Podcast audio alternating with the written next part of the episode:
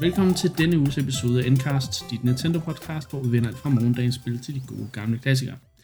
Mit navn er Niklas, og jeg er jeres svart, og øh, vi har et helt nyt program klar til jer.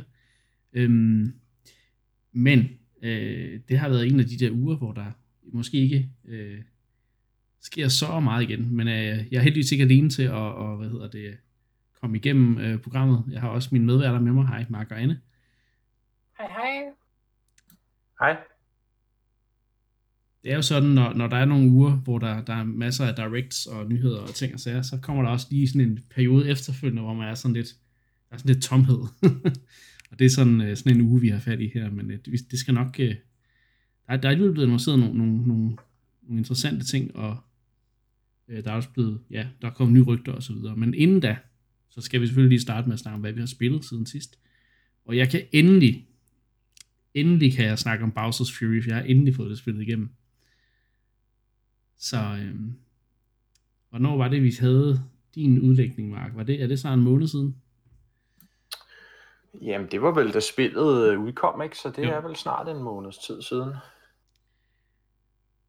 Ja, men øhm, hvor, hvor skal jeg starte? Jamen, jeg, jeg valgte jo så at spille næsten hele 3D World igennem, inden jeg så gik i gang med Bowser's Fury.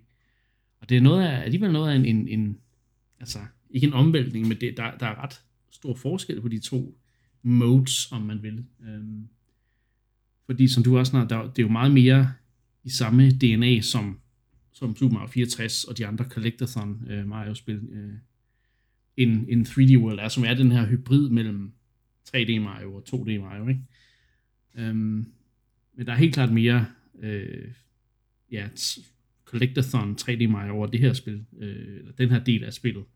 Jo, vi kan, vi kan jo godt kalde det et sit eget lille spil, selvom det er, der er mange ting, der er taget direkte ud af, af 3D World. Um, men jeg kan også godt lide de her små uh, Super Mario Sunshine referencer, der nærmest er i spillet, med, med Shines, som så hedder Cat Shines, og selvfølgelig den her, uh, det her med, at man skal, skal, skal klinse uh, øh, en del af banen for at komme videre og så videre.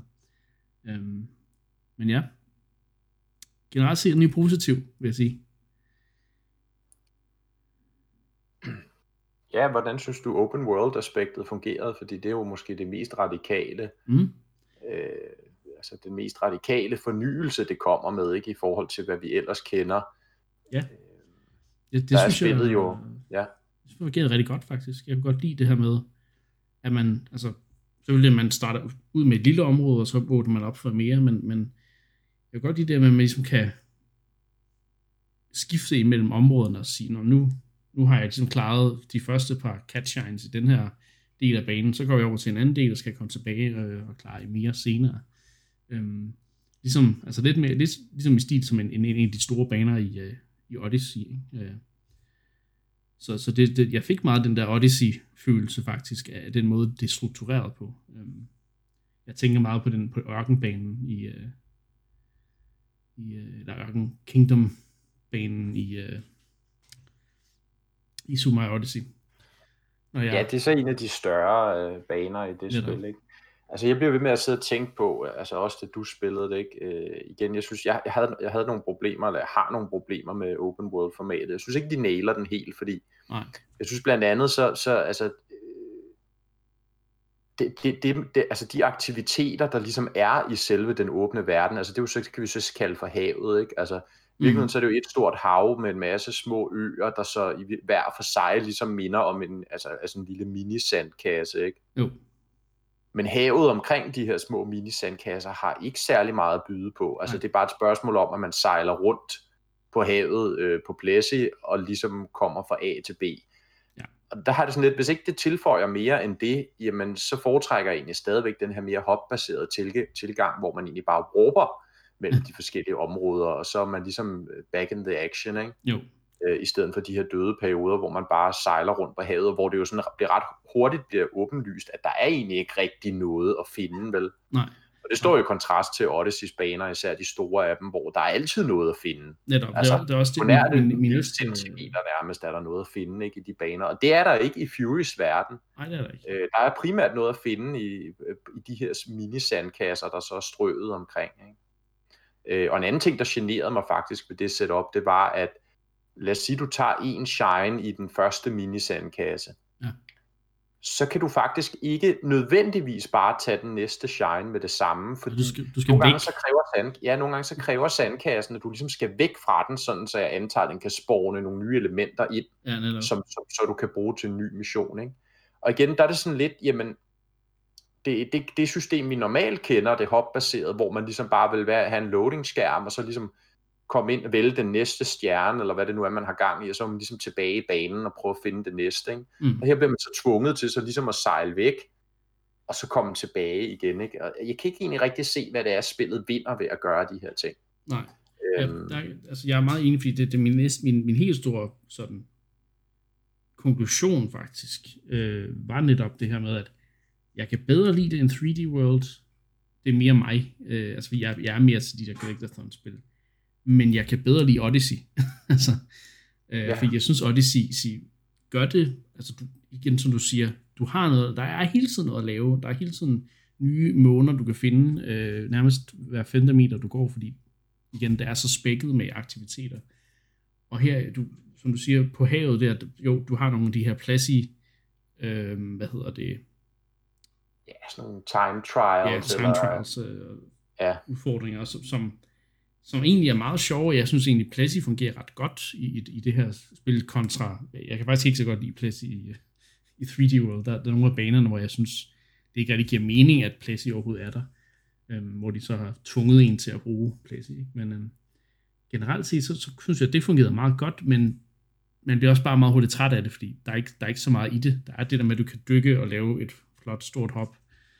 Og det er, sådan, det, det er sådan den dybde, der er i de mechanics der. Øhm,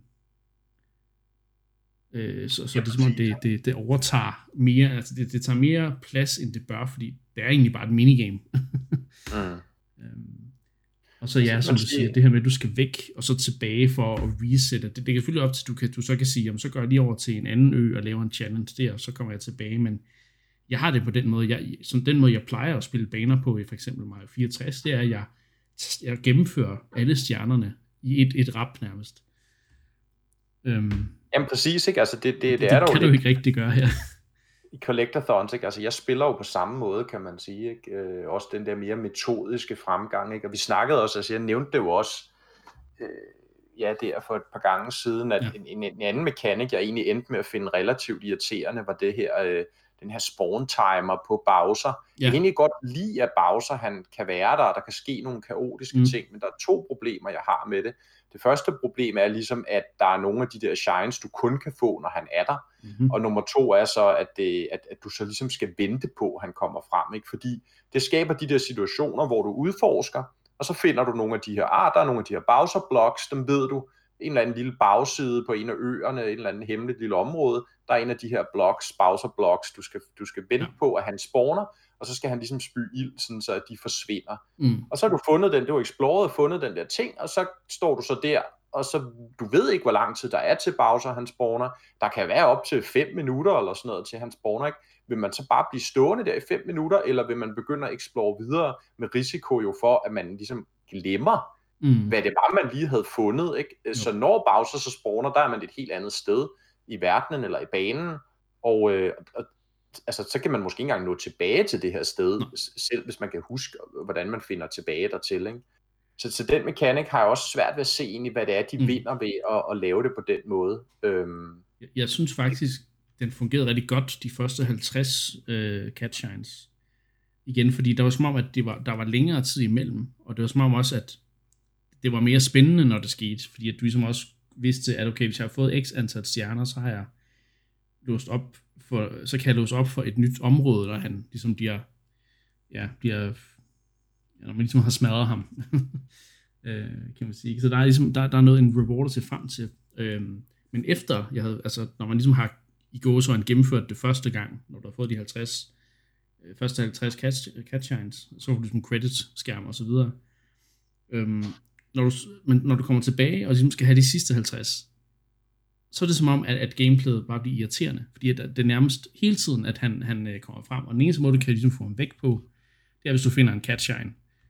Øhm, eller også så, så skal du ligesom have ham lukket hen til de der steder, hvor du lige skal huske, at der var en bowserblok og så videre. Ikke? Øhm, jeg, synes faktisk, det havde været meget bedre, hvis du kunne på en eller anden måde låse op, for du selv ligesom kunne styre, hvornår han, han kom frem, og der ligesom var mere et andet gameplay med, at du fik flere fordele af at vente lidt, og så kan du ligesom aktivere ham, og så måske få fat i flere catshine på en gang, eller den stil af de der Bowser blocks. I don't know, men det føles, det føles, det føles, det føles som om, at mekanikken er sådan ja. lidt altså underbaked, ikke? Øh, jo, fordi den, det er måske den, den det, får altså... faktisk gameplayet til at gå ned i tempo, synes jeg, sådan så man, man tænker, åh, oh, oh, nej, nu skal, jeg, nu skal jeg lige klare, at Bowser er der, eller også skal jeg på en eller anden måde få ham til at gå væk, fordi jeg, skal egentlig, jeg vil egentlig bare gerne klare den her bane uden nogen, øh, hvad ja. kan man sige, øh, ja, ja, uden nogen forstyrrelser. Og han, er han ender med at være en forstyrrelse, og det, det synes jeg er ærgerligt. Ja, altså, og så kan man igen, kan man sige, det er jo nok lidt tiltænkt, at han skal være en forstyrrelse, men han, altså, så skulle han så, altså, han skal være en spændende forstyrrelse, ikke? Altså, det, er jo, det er jo det, der er med det, og, og det, det bliver han bare aldrig rigtig, vel? Øhm, og så, som, som sagt i stedet, så bliver det den her lidt irriterende mekanik, man skal vente på nogle gange, og når den så er mm. der, jamen så skal man lige pludselig til at skifte total mode, ikke? Så skal du øh, vente på, at han hopper om på den rigtige side for at lave ild. Så skal du også lige sørge for, ja. at det bliver brændt på vejen. Ja, men Ja, så, så jo, jeg er men helt altså, enig. der, der er nogle men, men jeg tror, altså igen, det er, jo, altså, det, er jo, det er jo fair nok, de her ting. Altså man kan sige, det, det bærer jo meget præg helt generelt Bowser's Fury her, at være et, et eksperiment, mm, ikke? Øh, og nogle mechanics, som de ikke rigtig har prøvet kræfter med før i Mario-regi. Ja. Øh, og, og, og, og så kan man så sige, okay, prøv det af og se, hvor godt fungerer det, ikke? Øh, og man kan sige, det skulle måske have haft lidt længere tid i ovnen for at blive sådan en rigtig stor succes, i, i min ja. optik i hvert fald. Og derfor skal det også blive spændende at se, om det er nogle, nogle idéer og tanker, ja. de, de vælger at fortsætte med. Ikke? Øhm, jeg, jeg blev spurgt altså, under streamen ret tidligt, så, kan man sige, inden jeg egentlig havde lavet mit, mit hele indslag. Jeg blev spurgt, om, kunne du, øh, Niklas, skulle du tænke dig at se ligesom det her være en, en, en, en formular for det næste Mario-spil, hvor jeg bare tænkte, nej, fordi jeg egentlig, så vil jeg egentlig hellere bare have mere Odyssey, tror jeg. øhm, fordi igen, det, det synes jeg er et bedre open world format. Jeg, jeg vil godt lide ideen med den her forstyrrelse, der kommer ind, og som du, måske hvis du havde noget mere kontrol over det, eller hvis du, at hvis der var nogle bestemte baner, eller sekvenser, hvor, hvor, hvor der var noget i den stil, så kunne det være ret sjovt at lege med, med tanken om, om sådan en stor Bowser, der er, der er i vejen på en eller anden måde. Ikke? Øhm, ja, altså, det skal jeg, jeg være mere designet til, til, til den oplevelse på en eller anden måde. Ja, jeg føler mig rimelig sikker på, at vi ser nok ikke vi ser nok ikke selve Bowser Fury mekanikken igen. Den, den, tror jeg, den tror jeg ikke, vi kommer til at se igen. Det, er jo, det store spørgsmål er jo nok, om vi kommer til at se et mere open world Mario-spil. Mm. Øh, fordi det kunne de jo sagtens lave uden øh, altså Bowser Fury-mekanikken, ikke? Jo, jo, helt øh, og, og, og jeg tror, at spillet vil med det samme allerede være bedre af den grund, ikke? Altså, de har stadig nogle udfordringer, de skal løse i forhold til det, vi blev præsenteret for i Bowser's Fury, ikke? Især to store udfordringer for mig at se, hvis den her open world skal fungere. Det første er, at Bowser Furys verden bliver meget samey, ikke? Jo. Altså noget af det, der jo er fedt med Mario, det er alle de der forskellige farverige, sprudlende verdener, man kommer ind i, ja, øh, der har forskellige temaer og alt muligt andet. Ikke?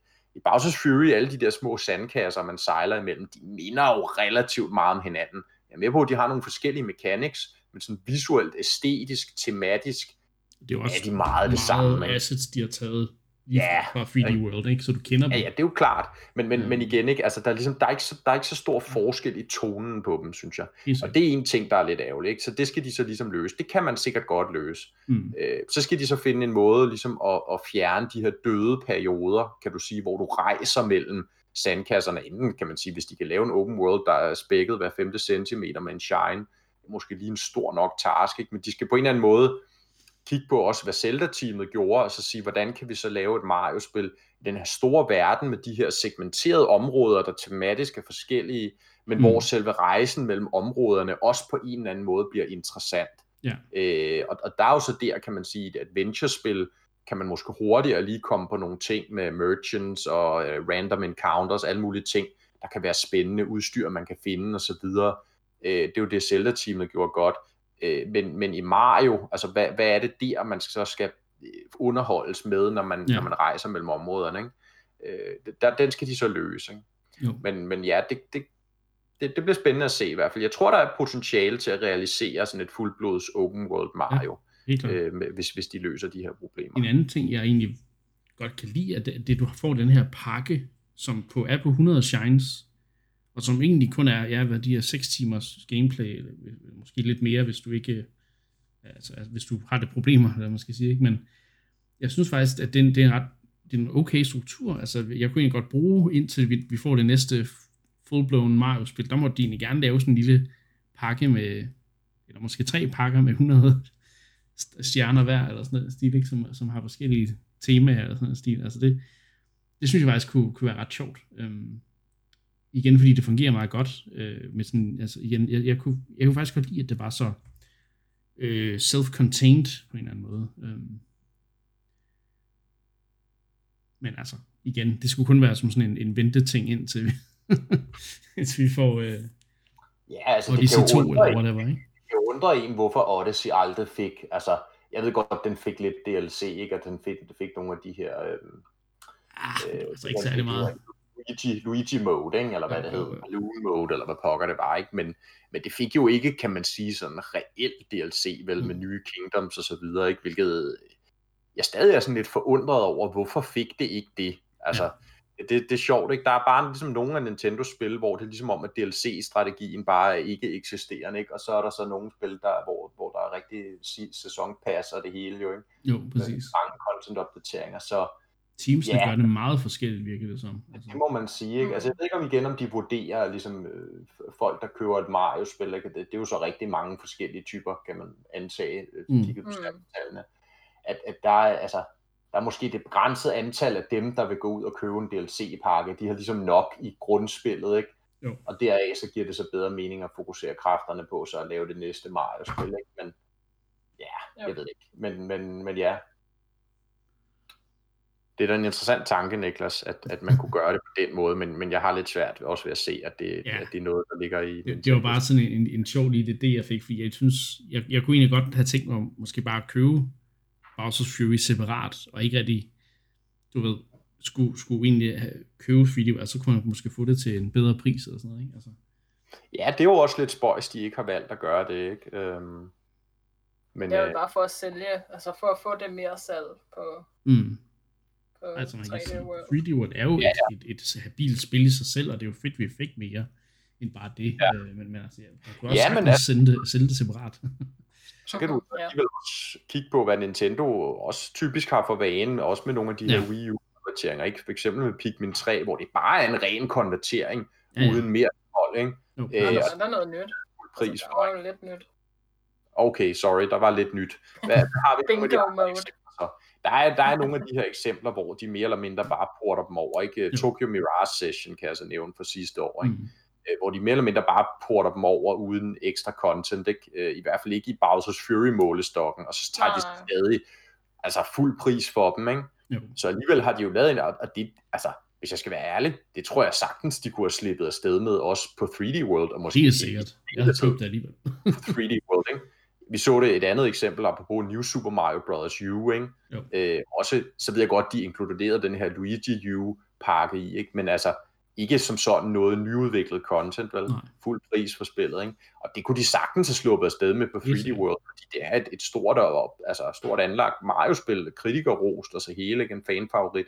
Så igen, det er jo interessant, at de har valgt at lægge den her Bowser's Fury-pakke ned i. Den har trods alt kostet en del penge at udvikle, fordi Mm. der er, der, er en, der er en del content og en del nye eksperimenter og mechanics. Ikke? Man kan selvfølgelig sige igen, den har ikke, og det er jo også måske en generel ting, Niklas, vi ikke har snakket så meget om, den har, den mangler lige det sidste polish, man forventer øh, af, af nogle af de her Nintendo-spil. Ikke?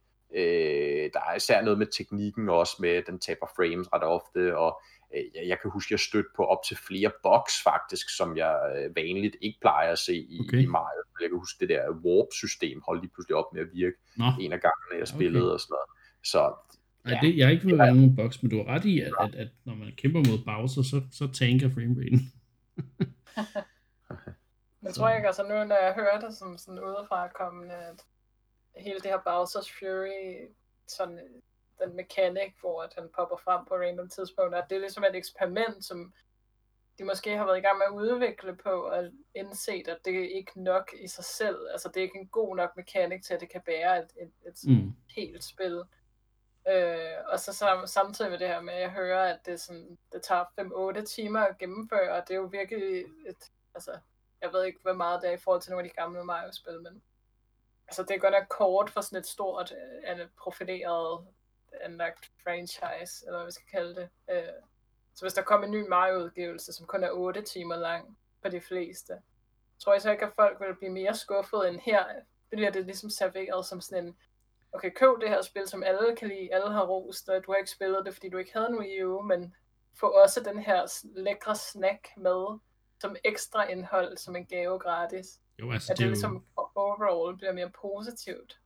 Jo, altså jeg, jeg, altså jeg kan forestille mig også, det er netop for at sige, jamen, der er måske nogen af dem, der køber spillet, der lige har brug for en ekstra ting, og der er, der er Bowser's mm. Fury den ekstra ting, øh, de, de kan lige få med, ikke? Men mm. ja, igen, jeg, jeg, jeg, jeg kunne sagtens have set dem sælge Bowser's Fury separat, øh, men mm. så for en, så, så til en billigere, til 200 kroner måske, eller sådan ikke? Mm, mm. Øh. Men altså, de er jo også godt klar over de der sådan lidt frustrerende ting, der er ved det der koncept, ikke? Ja, altså, det, det, det ved de jo godt, ikke? Så, men så, det er jo lavet samme engine også, så det giver, det giver mm. perfekt mening, den måde, de er udgivet ja. på, altså, det, det vil jeg sige, og det er, mere, altså, det er mere, end vi kunne forvente, at det er det port der, mm. ikke? Øhm, så, så på den måde er jeg ikke så utilfreds, men, men som Mark siger, det er meget, altså man kan virkelig mærke, det er eksperimentelt. Øh, ja. Og, og at, ja, det er måske et sådan halvfejlslagende eksperiment, ikke?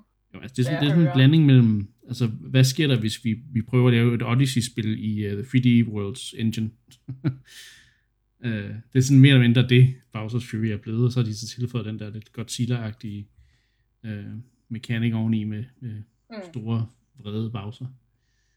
Ja, jeg synes, det er en meget interessant teori, du har, Anne, ikke? At, at måske har det været noget fundament på det næste Mario-spil, som mm. de så ligesom har scrappet, ja. og så har de måske en masse sådan mere eller mindre færdigudviklet content, øh, og så har de så set, okay, vi skal alligevel lave denne her 3D World konvertering fra Wii U til Switch, lad os da retoole denne her øh, Bowser's Fury eksperiment øh, ind i den mm. engine, og ligesom komme det med i parken, ikke? Ja. Som sådan en ekstra gevinst, ikke? For, for måske relativt få øh, udviklingstimer. Mm. Øh, det, det, det, det synes jeg et eller andet sted lyder meget plausibelt faktisk. Øhm, så er det jo så spørgsmålet, ja, hvad så mainline Mario-teamet, de ligesom øh, er i gang med som det næste, ikke? og hvornår vi kommer til at se det. Nu er det jo alligevel mm. snart øh, fire år siden, ikke? tre og et mm. halvt år siden, at øh, Odyssey mm. udkom. Ikke? Øh, det var også et 17-spil, ikke? og øh, ja, det har vi ikke set noget fra endnu, vel? Altså, og vi, de har ikke afdet på DLC. Nej, vi kender, vi kender til, til ja, Breath of the Wild 2, ikke? Men, men vi kender ikke til Odyssey 2, eller hvad end der ligesom kommer næst for, for mm. mainline Mario. Og øh, det er jo spændende at se, om vi overhovedet kommer til at se det i år, eller, eller, eller hvad vi gør. Det eller kunne jeg godt kommer til at se det på Switchen. Ah, må ikke. det tænker jeg, vi gør. Men øhm, ja, det er i hvert fald spændende ja. at, at afprøve det her. Og jeg, igen, jeg, jeg var egentlig positiv øh, det meste af, af gennemspilning, og jeg ja, jeg, jeg hyggede mig rigtig meget med det, men igen, det var ikke det var ikke lige så godt som, som Odyssey eller Galaxy. mm. Så. Nå, men... Øh, ja, det er jo svært at, ja, det, det er jo hårdt at sammenligne med de mastodonter jo ikke. Uh, det, det, det, det, det, det, er ikke et dårligt spil. Det, det når nej, bare ikke op til, til, til mastodonterne. nej, mm. præcis vel. Så, altså, så det er, det er meget nitpicking. godt med det, ikke? Um, det, det, det, det må vi jo indrømme, ikke, når det kommer til stykket, selvom der var de her små irritationsmomenter, ikke, mm, så, Præcis. så var der bestemt en gennemspilning værd, ingen tvivl om det. Better story than Age of Calamity. Nej. nu øhm, skal vi videre til det næste spil, øh, fordi du har også spillet noget andet. Et, en, en klassiker, faktisk. En klassiker. Jamen, der skete jo det ikke være, eller bedre, eller hvad man siger, end at efter sidste uge, der snakkede vi om Pokémon Puzzle League, og så mm. fik jeg simpelthen bare så meget lyst til at spille Pokémon Puzzle League. Og så tænkte jeg, det har jeg jo selvfølgelig på Virtual Console på en Wii U, så jeg gik hen og fandt min Wii U, som selvfølgelig stadig er sat til. Skulle lige oplade controlleren selvfølgelig. Satte mig ind i den dejlige Wii Shop, hørte det dejlige Wii U Shop tema. og til min store forarvelse, kan jeg så se, at Pokémon Puzzle League, det simpelthen ikke er på Wii U eShop. Og jeg tænker, nå, men jeg kan jo huske, at jeg har spillet Pokémon Puzzle League, i hvert fald på en eller anden form for Virtual Console. Og finder så ud af, at det var så på Wii Virtual Console. Ja. Og så tænkte jeg, der var jo måske en lille chance for, hvis jeg nu går ind på min Wii-emulator på min Wii U, at jeg så kan få lov til at købe det. Men nej, fordi at Wii Virtual Console butikken, den er jo blevet lukket sidste år. Ja. Så der er ingen Pokémon Puzzle League tilbage til mig. Og det er meget, meget skuffende, vil jeg sige. Men på min rejse tilbage til min Wii U, så er jo alle de gode andre Virtual Console-spil, som jeg havde installeret. Og, og et af dem er jo selvfølgelig det oprindelige Paper Mario til Nintendo 64. Og nu har vi jo snakket meget om Paper Mario, og hvad jeg kan lide, modsat hvad andre kan lide. Og så fik jeg bare sådan en lyst til at spille det igen. Så jeg har været i, i gang med at spille Paper Mario. Øh, det oprindelige Paper Mario, det rigtige Paper Mario, det bedste Paper Mario. Men var det ikke toren, der var bedst? Det er jo svært. Altså, okay, det er jo ligesom okay. at vælge mellem børn, ikke? Men jo, okay. jeg synes på mange måder er etteren bedre. På mange måder er toeren bedre, men, men ja. Men begge spil er, er ret fantastiske. Ja, det er de. Um, så ja, jeg har været i gang med at spille Paper Mario 64. Og det er jo altid en fornøjelse. Det holder jo 100%. Grafikken er jo bare amazing stadigvæk. Det er jo virkelig nailer den her balance mellem sådan 2D og 3D, øh, der er i spillet. Øhm, så jeg er hooked igen. Og nyder at spille et rigtigt Paper Mario. Jeg husker jo i en af vores lange debatter om Origami King, så sagde Mark til mig, at hvis jeg gerne vil have et, et gammelt Paper Mario-spil, så måtte jeg jo bare spille det, det gamle Paper Mario-spil. Så det har jeg jo så gjort nu, og det er bare dejligt. Det kan jeg anbefale alle, som ikke har spillet det. jeg tror faktisk, at jeg aldrig jeg fik hentet det på, på Wii Virtual Console. Jeg ved ikke lige hvorfor, men øh, det, øh, jeg var det på Wii U. Ja. Åh, oh, okay, der er heller ikke. Nå, okay, interessant. Det er altså skamfuldt, synes det, jeg. Det er nok fordi, at det, det ikke var toren. ja. Så var det, jeg har. Det var mit første Paper Mario. Så. Ja. Og det kan også godt være, at det ligesom er det første, man spiller, der er det bedste.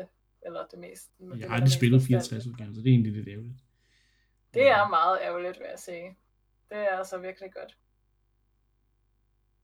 Ja, men hvad, hvad har du så, har du så, så du, du har ligesom bare blevet, du er ligesom bare blevet bekræftet i, at det er, det er den slags Paper Mario, du godt kan lide, og Ja. Det der ja, Origami King, det, det, det kan det. godt gå hjem og bukke. det må jeg sige. Altså, jeg kræver jo den XP, det har vi jo også snakket mange ja, gange om. Ja, ja. Og levels, jeg elsker bare, hvordan det er sat op i Paper Mario. Altså sådan, virkelig prøve at forsimple de der sådan nogle gange meget komplekse øh, sådan JRPGs med sådan simple tal, simple upgrades, øh, sådan leveling-systemet er sådan simpelt, men stadig fedt nok til, at man føler, at man kan lave nogle forskellige builds, og det har det her virkelig sjove sådan batch-system, hvor man finder øh, nogle forskellige, sådan, det er jo sådan en slags equipment, som så giver en ekstra moves i kamp og så videre. Og det, jeg synes bare, at det, den nye combat, der jo ligesom kom med stickers der, og som, som nogenlunde har været lige sådan siden, den, den når det altså ikke til sokkeholderne for mig. Fair nok, ja. Så er der jo ligesom fået det bekræftet. ja. Ikke at jeg behøvede det, Nej. men altså alligevel. Og nogle gange er det meget, altså jeg, jeg gik jo også og, og, og roste Star Fox Adventures til skyerne på et tidspunkt. Ja. Inden jeg så fik det sat i min Gamecube igen og spillede det igennem, hvor jeg bare ja, måtte, måtte æde mine ord i mig og tænkte, det, det, det er godt nok ikke, øh, det er ikke så godt, som jeg husker det. så, øh, ja. Så, ja, så nogle gange kan man godt blive overrasket over de der gamle øh, ja, meget, meget. klassikere. Virkelig meget. Hvordan er du så kommet i Paper Mario? Jamen, jeg i dag nået til øh, tredje verden, som jo er det her Boo's Mansion, men også øh, man kommer til sådan et sted, der hedder, hedder Gusty Gulch. Okay. Og nu er det lidt tvivl. Det tror jeg, det hedder. Og så kommer man op til den her store, øh, angiveligt uovervindelige Toppa Blobba, som er en, øh, et stort monster, som spiser spøgelser. Så de her spøgelser i det her mansion vil gerne have, at man, øh, man øh, hjælper dem med at øh, stoppe Toppa Blobba Bare at spise alle deres venner. okay. Ja, det er også lidt atypisk øh, for, for Mario. Men, uh... Ja, Øh, men han er jo som sagt uovervindelig, så man skal ligesom finde ud af, hvad hans hemmelighed er. Mm. Men der er jo fantastiske områder i det spil. Fantastisk, Så, fantastiske så spoiler alert, han er ikke uovervindelig. Ja, det må man jo så spille spillet for at finde ud af. Nå, okay, ja, nok. Men altså, Ja. man kan jo gennemføre det, ikke? Så. ja, ja. Og Det lyder egentlig meget... Øh, meget jeg, jeg, nu er jeg faktisk lidt misundelig over, at jeg ikke har skaffet mig paper. Nu må de gerne lige udgive dem igen på Switch. Ja, det ville være virkelig dejligt. Så må de gerne lave nye.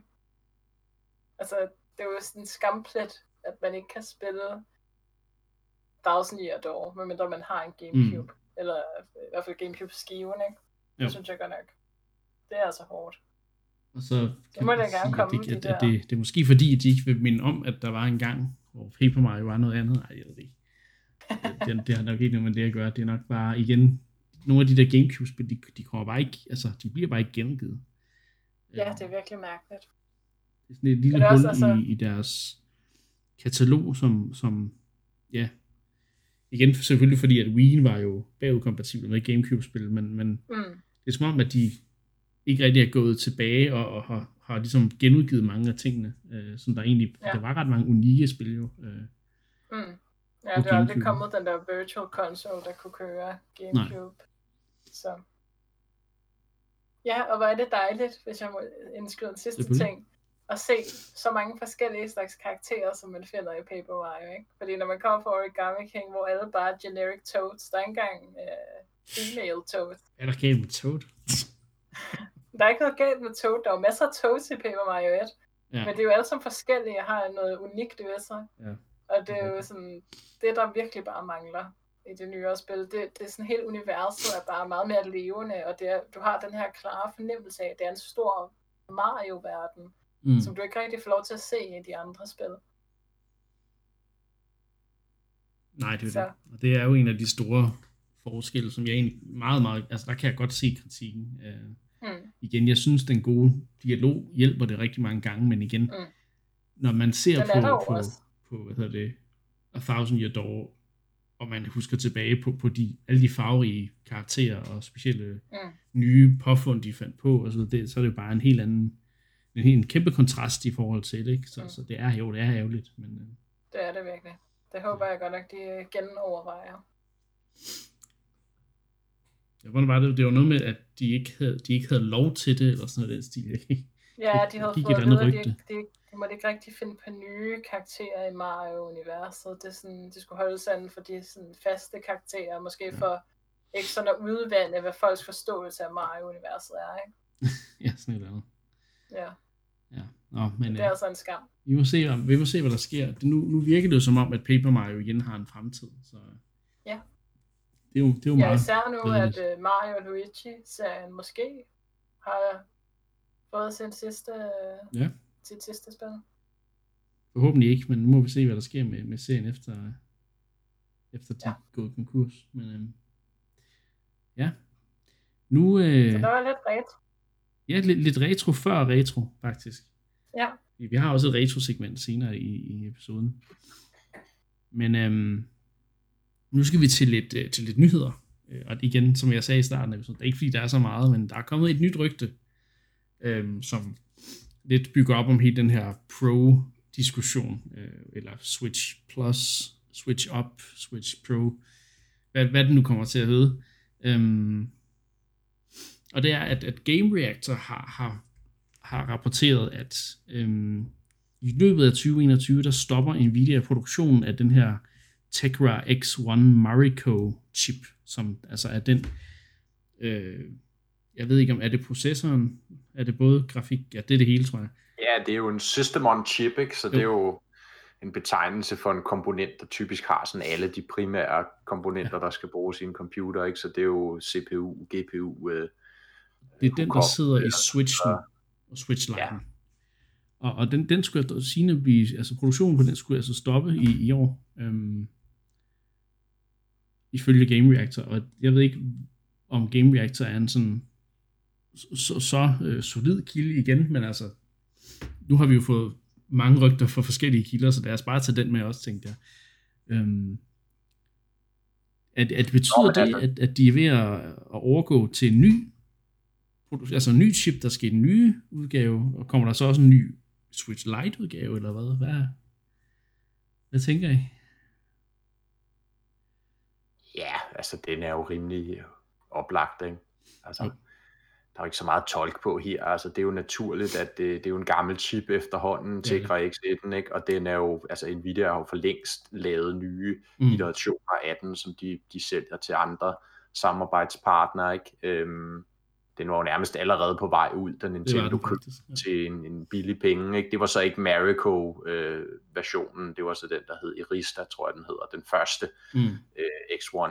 Øh, og så, så købte de jo så Maricoen, den, den øh, revisionen af X1'eren der, til at købe, og hvad hedder det, den ligger jo så i, øh, man kan sige, den nye Switch, der kom med den ja. her længere batterilevetid, ikke? fordi den har en mere øh, energivenlig øh, chip, den her Marico chip, ikke? Jo. som også sidder i øh, Lite-maskinerne, ja. Switch Lite-maskinerne. Ikke? Øh, så, så ja, de bliver faset ud, fordi det er, jo, det er jo lidt interessant, kan man sige. Det, der måske er værd at kommentere på her, det er jo, at øh, hvis de bliver faset ud, hvad, hvad er det så for en chip, Nintendo har tænkt sig at smide altså, i, i Lite'en fremover? Ikke? Mm. Fordi øh, så, så må man næsten antage, at begge modeller, altså den almindelige Switch og Switch Lite og Switch Pro, whatever, overgår til, til den her nye Tegra-chip, øh, hvis det er en Tegra-chip, men det vil jeg næsten antage en eller anden art i hvert fald. Og øh, ja, det får vi se, men, Mm. øh, men, men de her nuværende komponenter, de er åbenbart øh, end of life, som ja. det hedder, hos producenten Nvidia i det her tilfælde. Ikke? Så, så Nintendo skal i hvert fald have noget nyt grej at smide i. Ikke? Og det har de selvfølgelig aftalt internt Ja, ja, med Nvidia. Det er, jo, det er jo det. Ikke? Så det er, jo, det er jo tegnet og tilrettelagt, øh, kan man sige. Ikke? Og, øh, og det igen peger jo bare i retning af, at den kommer. Den her Ja, ja, revision. det- det jo- så det- kommer der så en revision af alle modellerne. Ikke? Netop. Øh, medmindre de mener, de har nok chips på lager til at supply Ja, det er det. øh, x antal millioner. Øh, Jeg kunne godt forestille sig, at der kommer nogle nye, altså nye revisions af både Leiden og, og. Ja, den eksisterende på et tidspunkt, men igen, også at Pro'en så kommer ind i deres, deres udvalg, så det er jo, det er jo, det er jo, godt, det er jo god timing, kan man sige.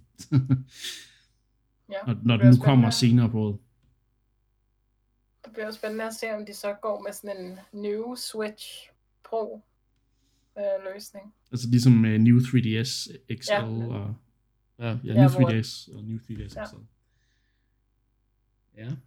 Hvor det ligesom ikke var meningen, at man skulle købe det gamle mere. Ja. Det er spørgsmålet. Ja.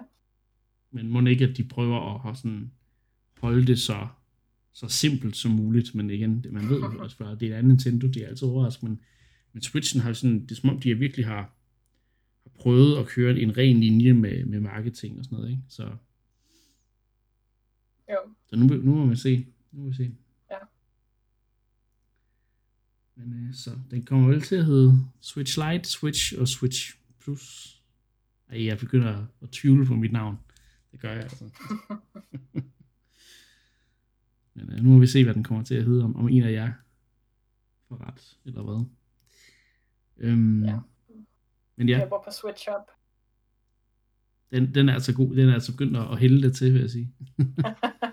Nogle gange er jeg kommet til at sige, sige Switch op i stedet for Switch, Switch Plus. Så øh, ja, jeg tror, jeg begynder at hælde lidt til den. Jeg siger også Switch Pro en gang imellem, så, så jeg hælder måske lidt til begge dele. Men øhm, Ja.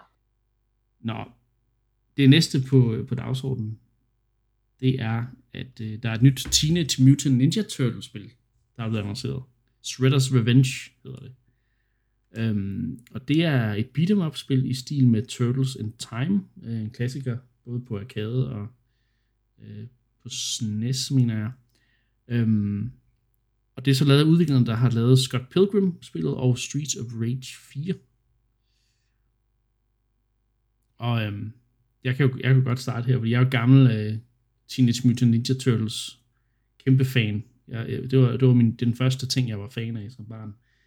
Og det, øh, jeg, jeg, jeg var bare glad for at se, at det, det er de gode gamle 80'er Turtles, der, er, der lader til at være, være inspirationen for det her spil. øh, som også lader til at være et nyt, altså et helt nyt spil, men som på en eller anden måde er en form for øh, spirituel opfølger til, til Turtles in Time.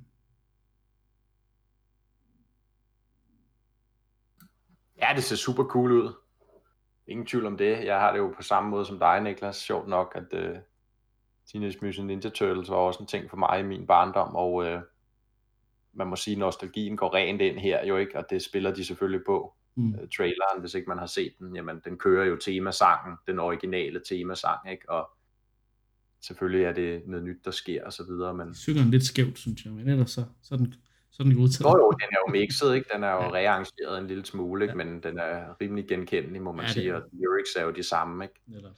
Så, øh, så ja, og, og gameplayet, jamen altså, det er jo meget, meget kompetente folk, vi har med at gøre her, ikke? Så jeg er slet mm. ikke i tvivl om, at gameplayet kommer til at sidde lige i skabet, vel? Altså Scott, Scott Pilgrim, øh, klassiker, der for nylig er blevet genudgivet ikke? Øh, i beat'em up genren og så øh, det her helt fremragende. Jeg har desværre ikke selv fået spillet det endnu, men, men hvad jeg kan forstå, helt fremragende Streets of Rage 4, altså måske det bedste beat'em up spil, der nogensinde er lavet, øh, har jeg hørt mange kalde det, ikke? så øh, vi fik vist aldrig snakket om det her i programmet, men, Nej. men det skulle være meget kompetent, øh, vil jeg egentlig også gerne spille på et tidspunkt. Øhm, men det, altså de det her... Det er spil, man skal spille med, med andre, synes jeg. Så jeg, jeg, får ikke, jeg får ikke rigtig ja, sat mig ned og, og få gjort det så meget. Men øh, Nej. det kan være, når, når det hele åbner op en gang, at man skal have en, øh, en omgang øh, Sweaters Revenge med, med vennerne rundt om fjernsynet. En rigtig god local co-op ting. Um, det er jo det, de er det, det ser altså det ser så godt ud.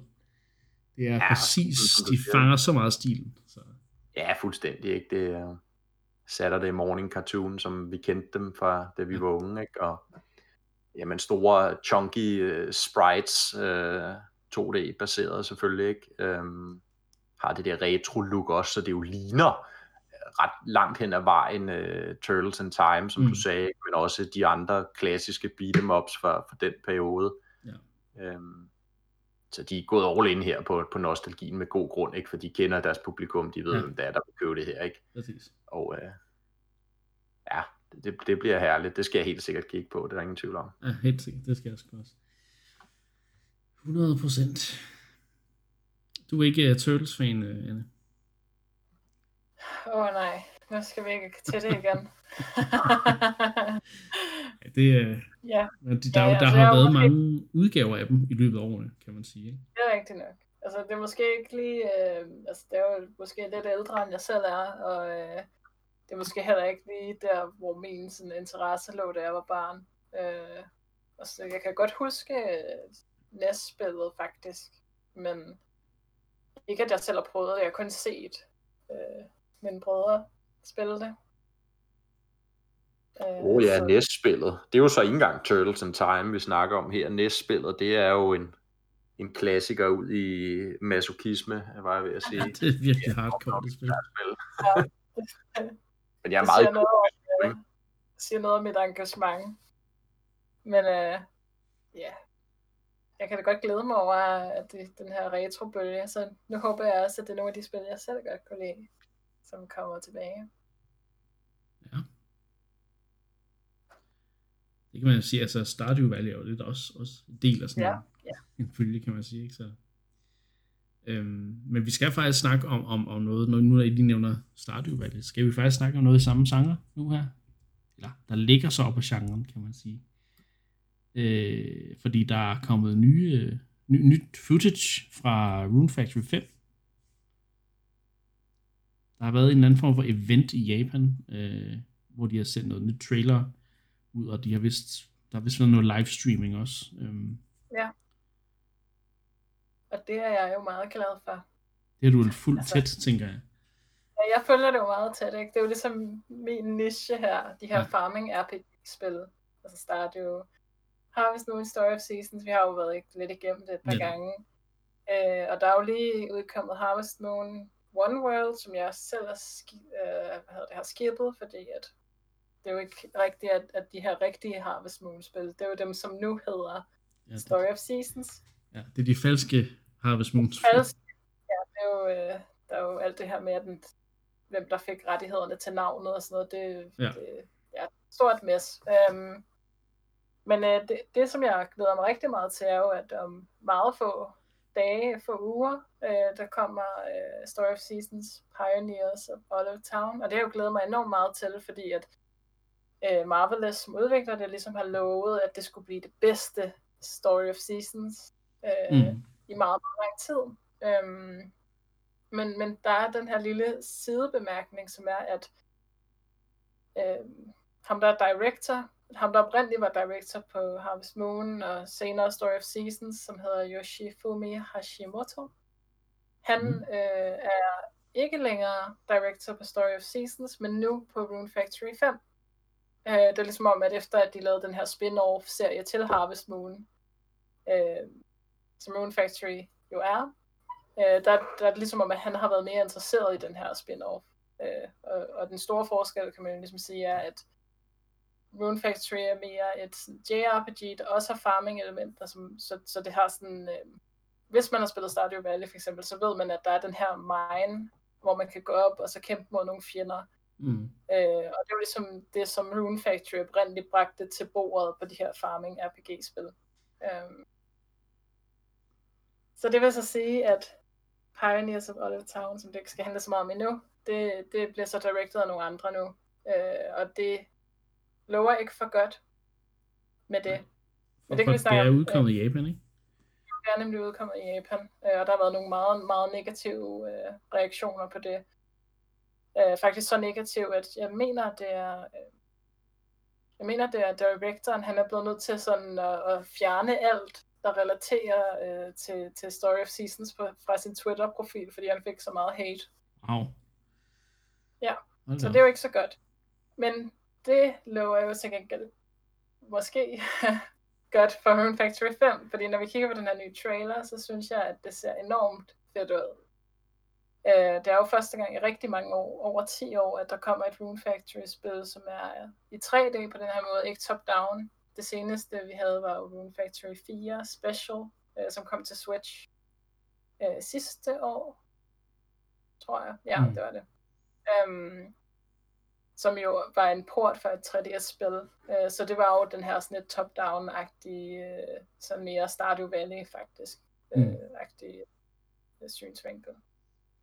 Men Factory 5 er simpelthen ja, mere sådan uh, tredje person, um, 3D, uh, virker super nice, uh, og ser virkelig godt ud. Det gør det, Så jeg glæder mig. flot ud. Ja, det ser rigtig flot ud også. Det, det gør det så bedre ud end øh, de nyere Pokémon-spil, faktisk. ja. Er hårdt. Men øhm, ja, jeg glæder mig.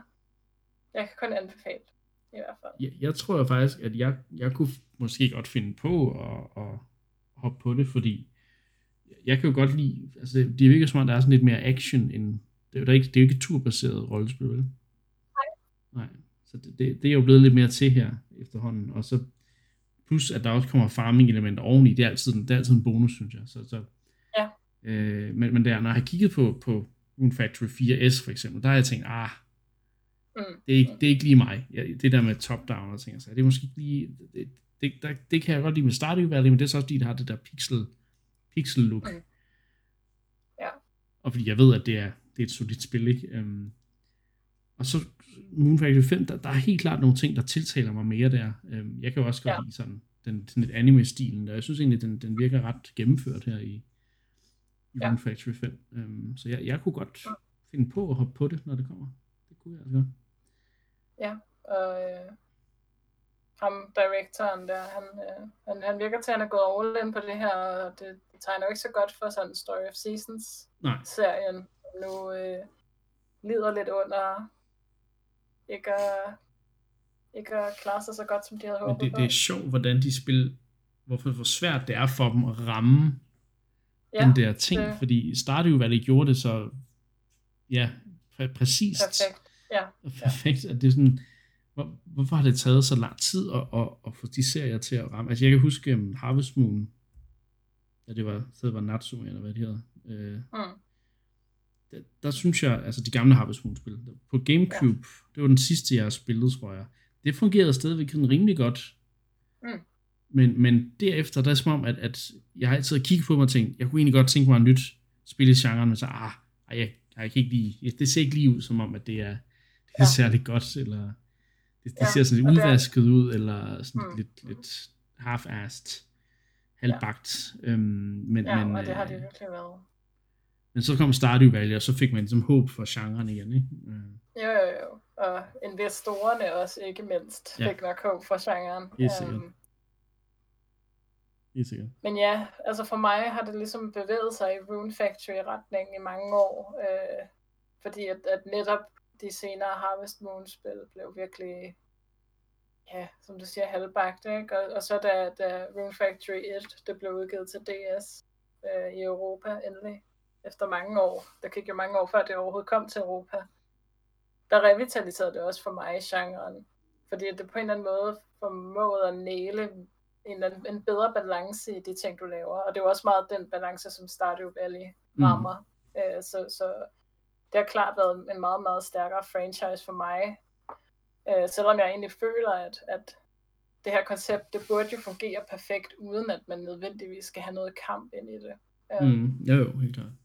Men, det, men jeg tror bare, at, at, at ham, øh, directoren, han måske har været mere interesseret i at udvikle de her Rune Factory-spil, og så øh, øh, øh, Harvest Moon senere, Story of Seasons, kørt lidt ud på et sidespor, hvor de måske har prøvet at appellere lidt til en yngre målgruppe eller et eller andet. Ja. Øhm,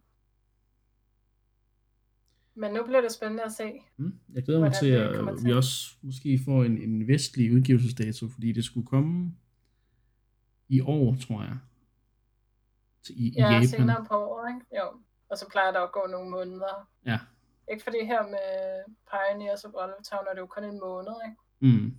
Så de bliver også hurtigere til at oversætte det. Det er jo meget, meget godt. Men må ikke vi i det næste partner direct eller et eller andet måske se en, en, en engelsk trailer fra Story jo, of Season, det ikke, undskyld, Rune Factory øh, 5. Mm-hmm. Det, det kunne man godt forestille sig. Ja. Jeg vil sige, jeg glæder mig i hvert fald rigtig meget til det, efter at have set den nye trailer. Ja. Øh. Jeg tænkte ikke, det var noget, jeg skulle have, men nu, nu, har, nu er det altså kommet på min radar. Så jeg glæder mig ja, til at se, hvad... Ellers så skal jeg overtale dig, kan jeg høre. Ja, og det er jo derfor, det er så dejligt at lave indkast. Øh, og også lidt dyrt nogle gange at lave indkast med jer, fordi at I får mig overbevist om, at der er nogle flere spil, jeg skal have først på min ønskeliste, og så derfor skal jeg bruge penge på dem. Ikke? Så. Jo. Nå, nu skal vi øhm, til en alvorlig sag. Den er så alvorlig igen. Men øhm, noget jeg ikke vidste, det var, at der faktisk har kørt en Pokémon Unite beta. Øh, der er en gang, eller hvad man skal sige. Hvis både til mobil og Switch, øhm, som jeg har forstået det. Jeg ved ikke, om det kun er i Japan eller hvad, øh, eller i Kina, eller hvor, hvor, hvor de nu holder den der beta, men der har ligesom været en embargo, der har sagt, man må ikke tage billeder og vise dem online, man må ikke streame øh, fra spillet. Og jeg skal jo lige sige Pokémon Unite, at det her spil, der blev annonceret sidste år i en Pokémon Direct, som er sådan en, sådan et, et, et MOBA-spil, men i, med Pokémoner i stedet for, altså det er ligesom League of Legends eller Dota. Um, jeg kan ikke huske, hvad det hedder. Vi har også et, på, et eller to på Switch, men jeg kan ikke huske, hvad de hedder faktisk. Øh, det er sådan nogle mobil MOBA'er, der er blevet overført til Switchen. Og, og ja, det er lidt... det er nogle af de her Tencent, ikke? Jo, og det er jo, jo også dem, der laver Unite, så ja, men der har vist været den her embargo, man må ikke dele indhold øh, fra det, det, det er strengt forbudt, øh, men det har folk så været pænt ligeglade med. og de har simpelthen bare postet billeder og, og trailer, som så bliver taget ned efter noget tid, men, men det når selvfølgelig lige at komme ud til, til, til internettet, og så bliver det jo delt meget, meget hurtigt. Øhm, så jeg har siddet og set øh, faktisk lidt gameplay fra Pokémon Unite, og som, som MOBA-entusiast, jeg har spillet League of Legends øh, i mange år, øhm, der, der kan jeg jo godt gennemskue nogle af de ting, der sker. Der er selvfølgelig også nogle nye ting og sådan noget, men, men altså, det ligner jo et, et MOBA bare med, med Pokémon-skin. Du har... Øh, du vælger din, din, din Pokémon som din figur, du styrer i spillet, og så, øh, er der også nogle skins, du kan købe, så du, man kan åbenbart få tøj til sine Pokémon, i det spil, det ser meget mærkeligt ud. Um, og så i øvrigt kan man spille, åbenbart kan man spille uh, Charmeleon, men jeg ved ikke, om det er, fordi man udvikler Charmander til Charmander, men det er jo min yndlings Pokémon, så jeg er jo, der bliver jeg jo lidt glad, da jeg så det. Hypen er total. Ja. Ikke fordi jeg tænker, det er et spil, jeg kommer til at bruge rigtig mange timer på, men jeg skal da, jeg skal da prøve det, når det kommer. Det er jo free to play, tror jeg. Øh, Det, det lægger det op til med, med deres, hvad, det, hvad der ligner de monetization, øh, eller indtjeningsstrategier, som de bruger på spillet. Ikke? Det er jo ofte, så er det jo noget med, at du køber skins. Øhm, du kan måske også, der er måske også øh, mål, hvor du, du, ligesom hvis du vil have en, en Pokémon hurtigere, end du kan spare de der indgame penge op til at købe den, så kan du også købe den for, for rigtige penge. Og der er også noget med season passes, som vi kender det fra Apex Legends og de andre øh, spil der, ikke? Øhm, hvor du ligesom køber noget for at level op og få flere rewards. Jo mere du spiller, jo bedre er det, ikke? Øhm, ja, ja. Jeg må Øhm. sige, at øh, hvis jeg skal tage, tage mit take på det her, Selvfølgelig. at øh, jeg har også spillet lidt MOBA, jeg er nok ikke lige så velbevandret, som du er. Jeg har primært beskæftiget mig med Blizzards eget Ja. take, som i forvejen er jo sådan lidt et, øh, et skævt take Mm. på genren. Øhm, men jeg må godt nok sige, at jeg synes, det, det ser altså lidt rough ud. øh, det er lige noget at se fra Pokémon Unite. Det ser enormt langsomt ud. Altså, det er som om, at gameplayet bare er langsomt. Karaktererne går langsomt, og de her kampe, der foregår, de er- virker også langsomme. Mm. Øh, der er i hvert fald ikke så meget sådan uh, power fantasy over at styre sådan en, en uh, Charmeleon eller nogle af de andre. Uh, umiddelbart i hvert fald. Nej, Øh, så jeg er lidt bange for, at det, dårligt. det, Det er vel ikke nødvendigvis en dårlig ting. Nej, det er ikke nødvendigvis en dårlig ting, men jeg er måske lidt bange for, at det kan blive lidt sådan træt og sløvt, og Altså fordi man kan se, hvis du kigger på, altså hvis du kigger på MOBA-genrens udvikling, så må man jo sige, at nogle af de første, der kom frem, foregik i et noget højere tempo, end det, der endte med at blive det mest populære af dem, jo League of Legends som bekendt, ikke? mm, Mm. Øh, som jo netop var et langsommere og på sin vis mekanisk forsimplet, i hvert fald på nogle punkter forsimplet version af, af, af, af Dota for eksempel, ikke? mm, Øh, og, og, og med god grund ikke, gjorde, at det blev lidt mere tilgængeligt for folk, lidt, lidt nemmere at, at gå til, og, og det, det kan jo betyde alverden i at gøre et spil populært, ikke? At, at så mange som muligt ligesom føler, Mm. at de kan være med. Øh, så, så jeg tror ikke nødvendigvis, det er en dårlig ting, at de måske er gået endnu et skridt ned for League of Legends, og ligesom det, det går endnu Mm. langsommere, og endnu mere tilgængeligt, og, og så videre. Ikke? Altså, der skal nok være nogen, der finder ud af at være bedre end andre alligevel, og så Ja. er konkurrencen ellers i spil. Ikke? Og, og så er det også Jo, helt så er det nemmere for, for, for de yngre generationer måske at, at tilgå øh, Pokémon Unite, selvom jeg bliver altid lidt nervøs, når, når der er de her free-to-plays øh, indtjeningsmodeller sammen med, med, med børn og forældres pengepunkter. Så der, jeg bliver altid sådan lidt nervøs for forældrenes, på forældrenes vegne. Men, øh, men det igen, jeg tror bare, det altså Pokémon brandet sammen med, med et MOBA, som er en ret populær genre. Jeg, jeg tror bare, altså på, på papiret i hvert fald, er det sådan en ret, ret god idé, men igen, det kan også være, at det bliver for generisk. Øh, Altså, det er jo, jeg, jeg, kan ikke, ja, altså, jeg kan ikke se det som andet et spil, der er lavet til det asiatiske marked, jo vel. nej, Øh, det er det. fordi det er der, hvor at MOBA'erne stadigvæk er ligesom kæmpe store, ikke? Altså Mm. i vores del af verden, der er det jo skydespillene, der har overtaget i vid udstrækning, ikke selvfølgelig Counter-Strike, men jo også Fortnite, det er selv sagt. Øh, Mm. så så, så de, de styrer jo ligesom slaget her, ikke? Så det er jo stadig ude i Asien, man holder meget, man er meget glad for MOBA-spillene, ikke? Øh, også i e-sport sammenhæng. Øh, I øvrigt mener jeg også, at, at det firma, jeg kan ikke huske, hvad de hedder, men, men dem, der laver det, er hvis det, er det ikke en, det er noget med, det er en underafdeling af Tencent, tror jeg. Ja. Alt er, jo, alt er jo indviklet i Tencent derude jo, ikke? Som jo er det store kinesiske multimedie-gigant, ikke? Jo. Så det, det lugter meget af at være sådan et, et produkt, der skal ned, ramme ned i det asiatiske marked der, ikke med noget free-to-play og sikkert lave kassen, altså, øh, og så må vi se, hvor, hvor, stor en ting det bliver herover. Jeg tror ikke, det bliver en specielt stor ting, Det, hvis det jeg skal når være nok ikke Pokémon Go til sokker. Nej, overhovedet ikke Pokémon Go til sokkerholderne, vel? Øhm, og det skal blive spændende at se, hvor længe de, de, de holder Ja. liv i det. Ikke? Der kommer jo en Switch-version, det er jo det, der er lidt spøjst, ikke? Ja, det ellers er det jo åbenlyst et mobilspil, og igen, man kan sige derude, og i Kina og så videre, Asien, er det jo mobilerne også Mm. i høj grad, der styrer og dominerer. Ikke? Nej, det er PC er også ret, øh, men, men ikke konsollerne er ikke særlig langt fremme jo i Kina øh, især. Men altså, så, uh, Riot Games bag League of Legends er også ved at udvikle en konsoludgave af det her nye League of ja. Legends Wild Rift, som er ved at blive beta-testet på mobiler lige nu. Um, mm. Så man ikke også, altså jeg kan også forestille mig, at vi vil se League of Legends lande på, på Switch på et tidspunkt. Um, det, det, det vil jeg næsten tro.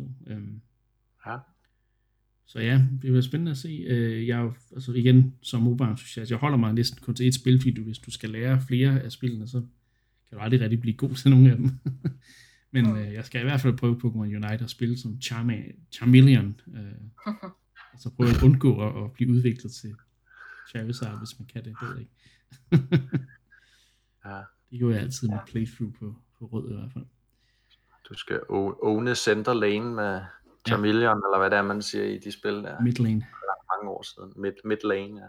var der, så kun, var der ikke kun to lanes, som Switch Jo, jeg tror nok det... Uh. Og så er der så der er ingen mid lane. Områder. Ja, der var noget jungle. Så, ja, det ja. bliver spændende at se, men Heroes of the Storm har bevist, at, at to, two lane game modes også fungerer. Så. Ja. øhm, ja, og så, så, så skal vi til dommedagssnak. Fordi øh, vi har jo lidt joket med her øh, i programmet, at øh, der er jo mange Mario-ting, der, der slukker øh, og trækker stikket her.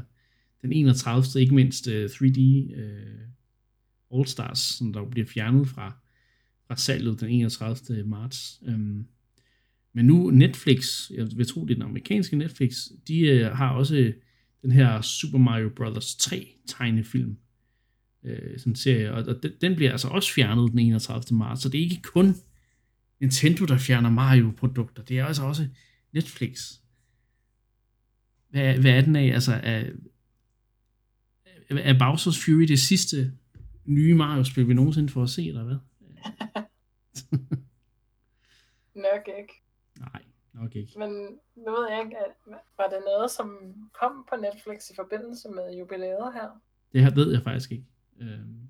Fordi altså, man kan sige, at men, men det kunne give mening. Af de, ja, fordi kvaliteten af den der tegneserie er måske heller ikke super høj, så det giver mening som sådan, ja, at kigge tilbage og, og ligesom ja. sådan dvæle ved nostalgien i den der tv-serie, men altså, måske er den ikke på sigt en positiv ting for Mario-brandet, at hvis man slår op på Netflix og søger efter børnetv med Mario, at der kommer sådan en halvslidt, halvgammel tv-serie frem. Det, det er måske ikke noget, der sådan styrker det i hvert fald.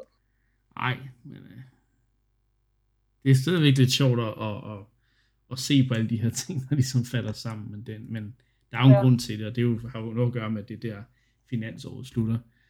Øhm, og igen, altså, er det fordi, vi også snart skal til at gøre plads til et, et nyt jubilæum, et Zelda-jubilæum?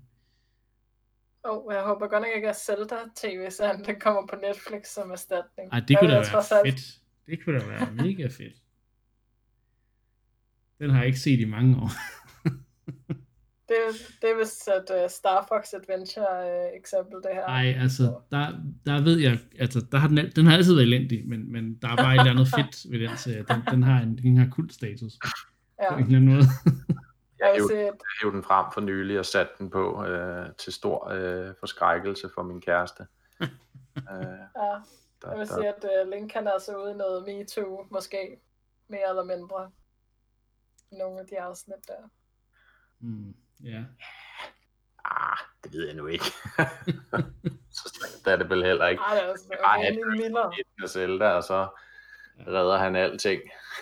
ja, det er måske i hvert fald ikke de sådan sunde, progressive værdier, hvad angår sådan køn og så videre, der bliver portrætteret i den serie. Man, man må i hvert fald sige, at, at stereotyperne står i række i den serie, ikke? Altså, Link, der er sådan en utilpasset øh, teenager, jo ikke øh, tydeligvis med ADHD eller et eller andet, altså det, ja. ja og Ganon, der er en meget øh, elendig øh, skurk. ja. Så de er jo i alle de der gamle Saturday morning øh, tegnefilm, ikke? Zelda, der er prinsessen, og hun kan kæmpe lidt, men det er Link, der skal komme og være det hele, ikke? Ja. Så. det er meget stereotyp, må man sige. Altså, Ja. en Link, der taler lidt for meget, måske. Øh, Ja. Ja, det må være det. Det må være ham, der har gjort, at øh, de så mange år har øh, undgået, at Link kan skulle have en stemme, fordi at hvis det bare er i nærheden af, hvordan han er i den serie, så er det i hvert fald ikke så godt. de, de så, hvor slemt det kunne være, og tænkte, ja, så går vi i den anden retning. Jeg Ja. skal ikke sige noget som helst. Det kan Øhm, kun gå galt. Men nej, altså...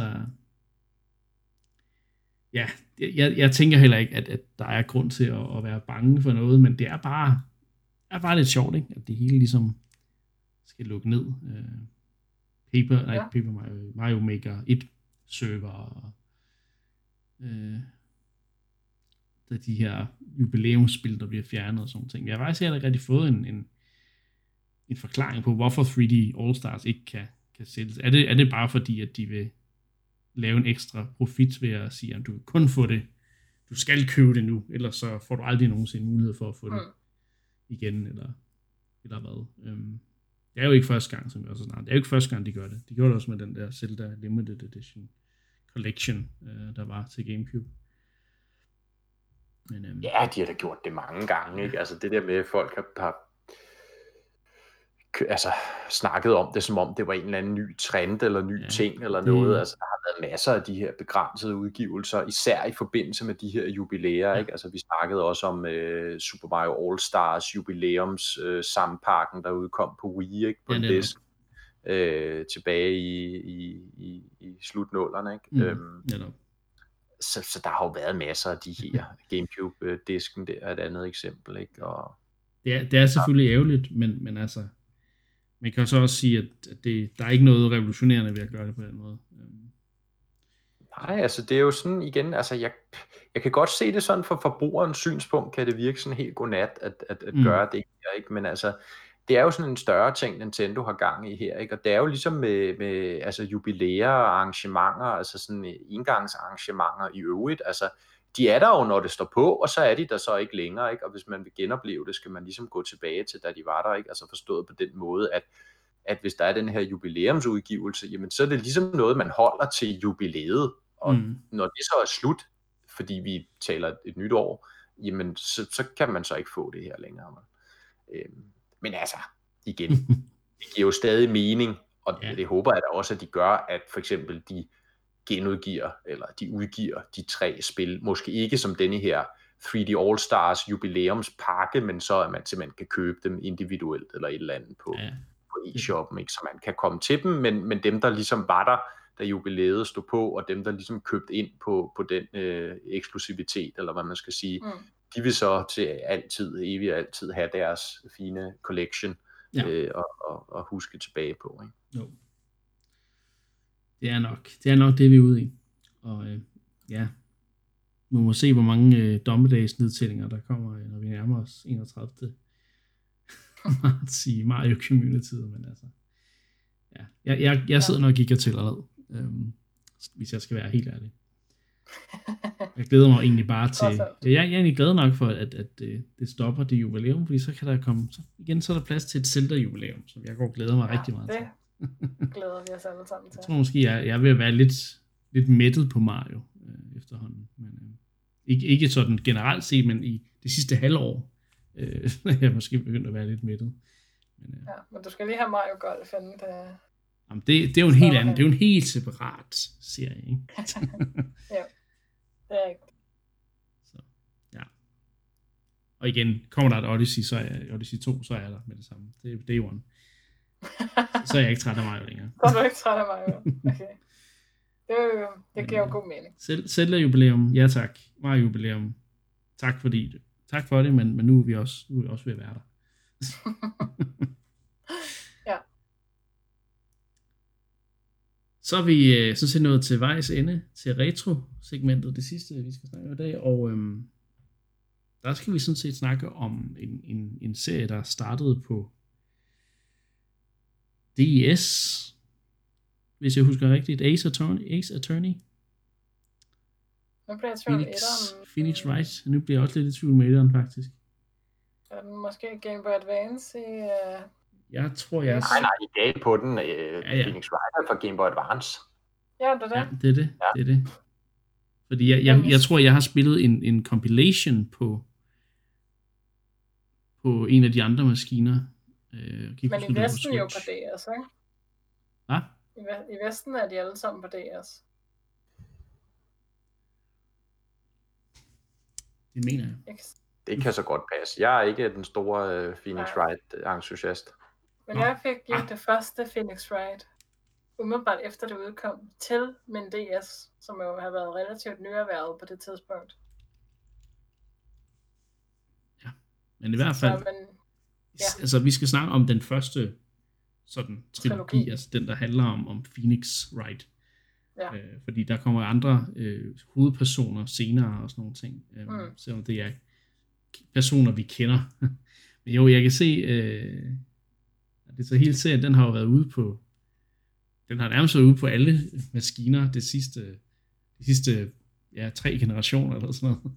ja, det er jo Øh, det er virkelig mange, øh, mange ting, den er blevet genudgivet på, og det har været, hvad kan man sige, øh, varierende kvalitet af ports og ting og sager med de originale spil, som jeg husker det er. Ja, De fungerer 100%. bare helt perfekt. Øhm, Ja.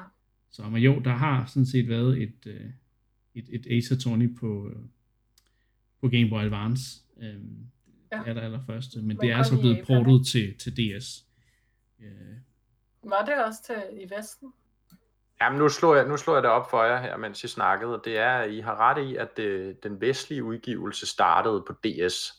Ja, yes. Øh, det er sådan, som jeg husker det i hvert fald. så Så det er ikke helt forkert at huske det som en, en DS-serie, men, men den, den sådan helt teknisk set, Ja. i Japan er den, har den så været på Advance. Ikke? Øhm, lige Ja. præcis.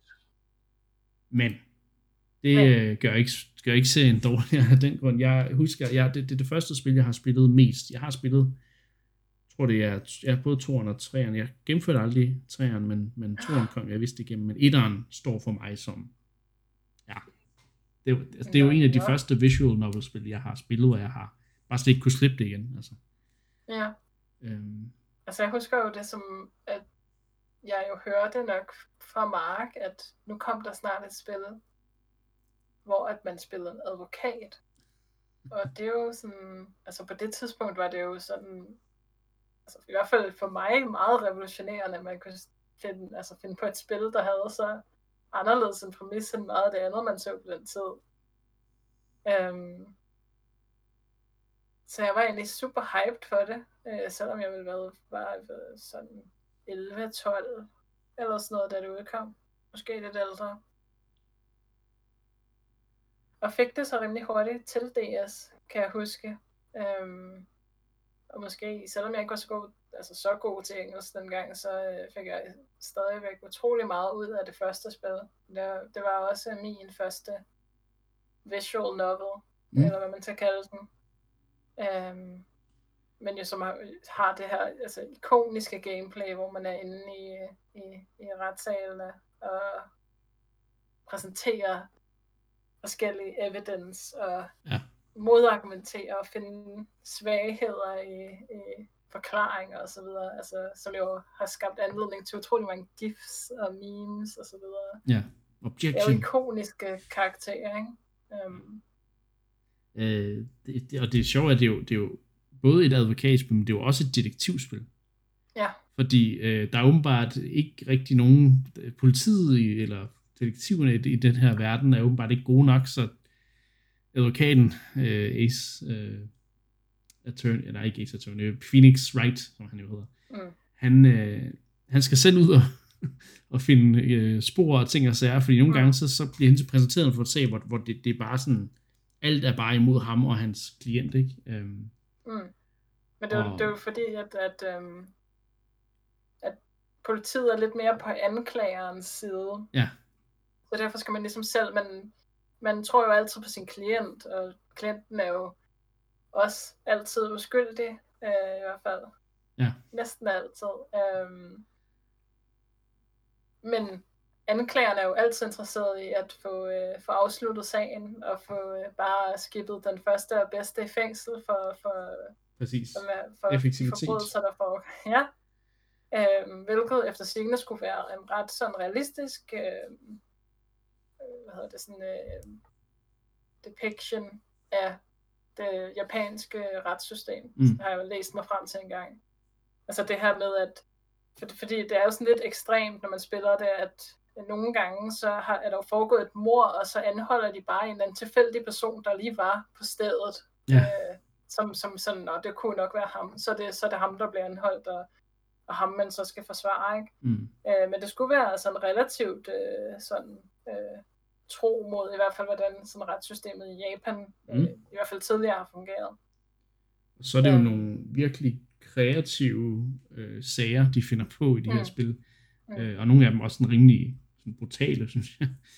Øh, Ja, det er det. Er det.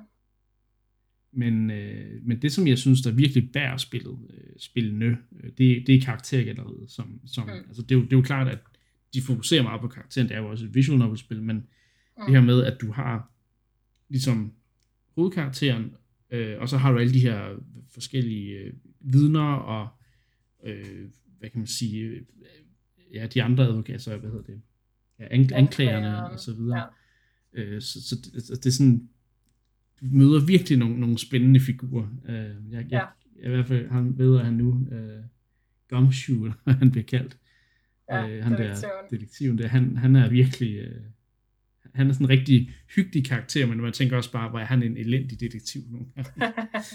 Så, ja, det var også ham, der altid lader en øh, træde ind på de her øh, Ja, gerningssteder og samle ens eget, øh, e- egne beviser. Ikke? jo, præcis. Så. Øhm, Men noget af det fede ved serien er også, at den er jo inspireret af den her gamle amerikanske, meget berømte serie, der hedder Columbo. Ja. Øhm, hvor konceptet jo er, at man altid ved, hvem der er morderen, og, og, og det, det underholdende i serien er så mere, hvordan Columbo finder ud af, mm. hvem der er morderen, og hvordan det også bliver afsløret. Øhm, og det har de også, i hvert fald i de første par sager i hvert spil, så får man også øh, morderen præsenteret, så man ved godt, at den, man skal forsvare, er uskyldig. Ja. Øhm, og så handler det mere om at finde ud af, hvad er det fældende bevis, der, der ligesom endegyldigt beviser, at ens Mm. klient er, er uskyldig. Og så er der også nogle af sagerne, hvor man også ligesom skal tænke, okay, hvem er det egentlig, der, der er øh, mm. Den skyldige? Men, men igen, som du siger, det er mere det her med, hvordan, når man så ved det, det Mm. finder man sådan rimelig ud af. Det kunne ud på et tidspunkt, hvordan ja. Er det så, at præcis forbrydelsen er sket, og, og hvordan Mm. man kan få Mm. dem knaldet for det, ikke? Øhm. Og, og det, det er jo meget dramatisk i de her retssager, hvor, hvor der sådan, mm. Det går frem og tilbage, og nogle gange så Phoenix øh, Wright, han er bare sådan, åh oh, nej, jeg er ved at tabe. Ja, Øh. ja det, er jo, det er jo en god øh, meme, kan vi kalde det, at, at Phoenix Wright jo egentlig ikke er en specielt god advokat. Nej. fordi han, han, altid, han altid nærmest tabt sagen, hvor efter at en eller anden form for magi oppefra, eller en, øh, noget fra det hinsides kommer og, Ja. Og redder ham, giver ham det fældende bevis, eller fortæller ham, hvordan han ligesom skal gentænke sagen. Ja. Det er altså det her med, at man skal se det udefra, se ude for, for the box. Ikke? Um, Han har jo hende her, øh, lille søsteren til hans, øh, hans Mentor. chef, eller mentor, ja. øhm, i det første spil. Det er jo, hun er jo, hendes mor er jo egentlig den første sag, man skal opklare. Ja. Øhm, og, og så har hun ligesom hende her, øh, Maja, tror jeg hun hedder, der er hendes Mm. lille søster, som har den her øh, forbindelse til det hensidige, som ligesom kan, kan, man, Mm. kan man kan bruge hende til at, at snakke med, med, med offeret, kan man sige, ikke? Øhm, og få nogle Ja. det, detaljer ind der, så man kan komme videre med sin sag. Øhm, og det er også Mm. tit, at, at man, jeg, jeg husker det vel som, at nogle gange, så, så er der ligesom flere runder af den her retssag, så, man, mm, så den ligesom bliver ophævet, og så kan man ud og finde flere beviser for, at. Når man næste gang skal samles i salen, der kan man ligesom komme Mm. med et eller andet mindbending plot twist. Ja. øhm, ja, hvad er det andre sager? Der husker også, der er en anden med et filmstudie, hvor man skal opklare et mor og sådan noget. Det, ja, der er en... Øh... Der er en skuespiller, der er blevet slået ihjel. Det er sådan en samurai-tv-show, ikke? Ja. Hvor, at, øh, hvor at helten har slået skurken ihjel i virkeligheden. Ja. Øh, eller har han, kan man så sige. Og så skal man så på opdagelse, og der er en meget, meget skrab sådan øh, gårdvagt, eller hvad kalder man det, sådan en, øh, øh, en, der sørger for, at man ikke kan komme ind, groundskeeper, eller hvad man skal sige. mm, Men er nogle e- altså virkelig, virkelig fede karakterer, ikke? og især ham her, øh, anklageren Miles Edgeworth, som oh, ja. også fik to spin-offs. Øh, til sig selv, som er den her super sarkastiske og altid overlegne anklager, som man Ja. kæmper mod i langt de fleste af sagerne. Ja, præcis. Øh, Um, de har en, en god duel imellem ham og Phoenix Wright. Ja. Og man føler den virkelig, altså de har virkelig formået at få den her følelse af, at man argumenterer, og man ligesom rammer det der fældende bevis, og den der altså objection, animation og lyden og sådan hele stemningen. Altså der er virkelig meget action, det er virkelig spændende mm. at være til de her retssager, ikke? fordi Ja, ja, det er er nok ikke så, så spændende i virkeligheden at sidde og læse op af bevismateriale, ikke? men de har virkelig forstået at få den her følelse af, at man, man kæmper for sin klient. Ja. Øh, og det synes jeg er enormt fedt. Og så udover det er det jo også bare en super fed trilogi. Øh, altså historien, den, den udvikler sig over de tre spil, og Mm. kommer til at sådan connecte igen øh, til sidst på en meget, meget rørende måde. Jeg tror måske, det var et af de første spil, sådan der gennemført det sidste, hvor altså, man fældede en tårer, fordi at det var godt nok, det var godt nok en, en nice måde at afslutte sådan en saga på. Så er det en skam, jeg aldrig fik gennemført det sidste. Ja, det er det.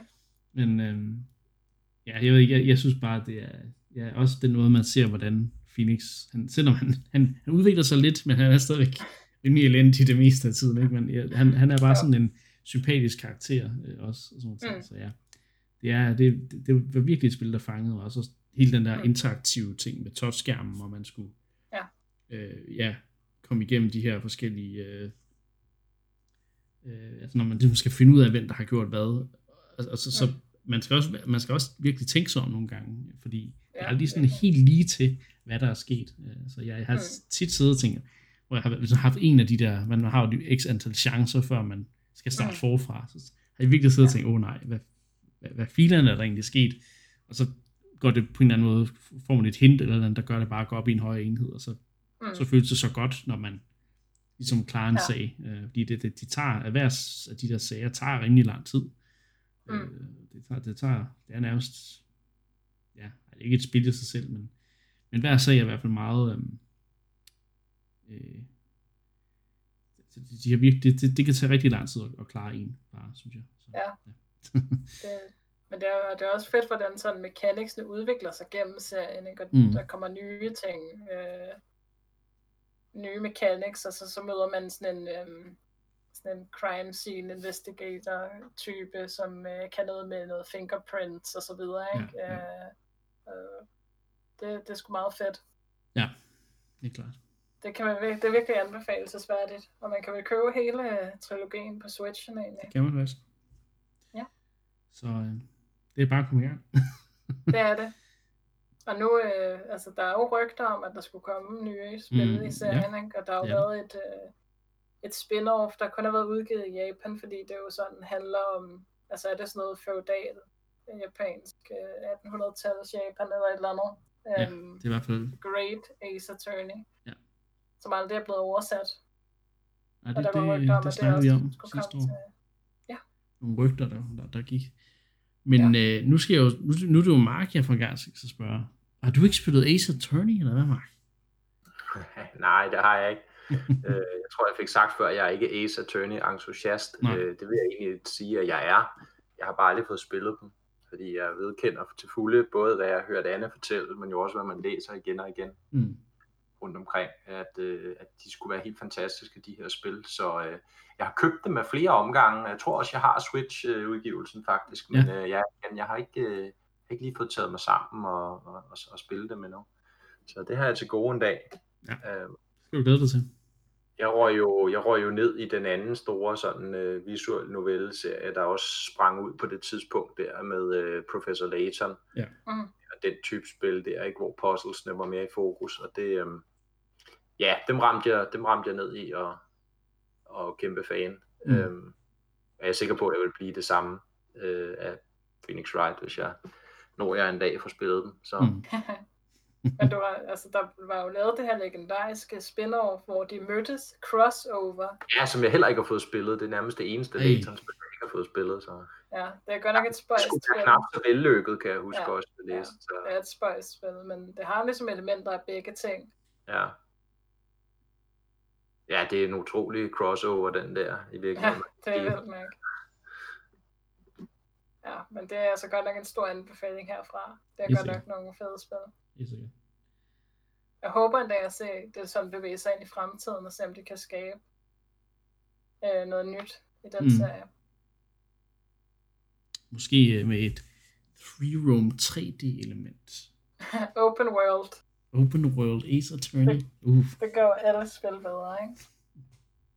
Og man, man kan se, sige sådan noget som, som Persona 5 gør jo nogle gange noget lignende, øh, mm. hvor de ligesom har rigtig meget, hvor du bruger rigtig meget tid uden for øh, selve, altså hvor du ikke, hvor du ikke kæmper ja. Ja. og sådan ting, hvor du bruger meget tid på, hvad der kunne være visual novel øh, ja. Ja. gameplay, men i et mere sådan i 3D-miljø og sådan ting. Så man kunne godt øh, overføre sådan nogle ting til at, modernisere serien, eller om man vil, men ja. Ja. den fungerer også bare skide godt som visual novel, så, så jeg, jeg, vil, helt jeg tager ind i det hele.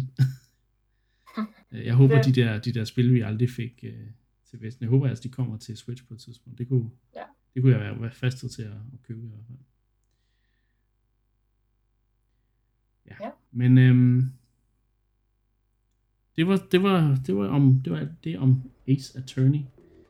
Øh, de første tre spil, altså Phoenix Wright øh, s- spillene. Øhm, og øh, det var sådan set det vi havde for i dag. Øhm, så der er ikke så meget andet at sige end uh, tak fordi I lyttede med, og så lyttes vi ved uh, i næste uge.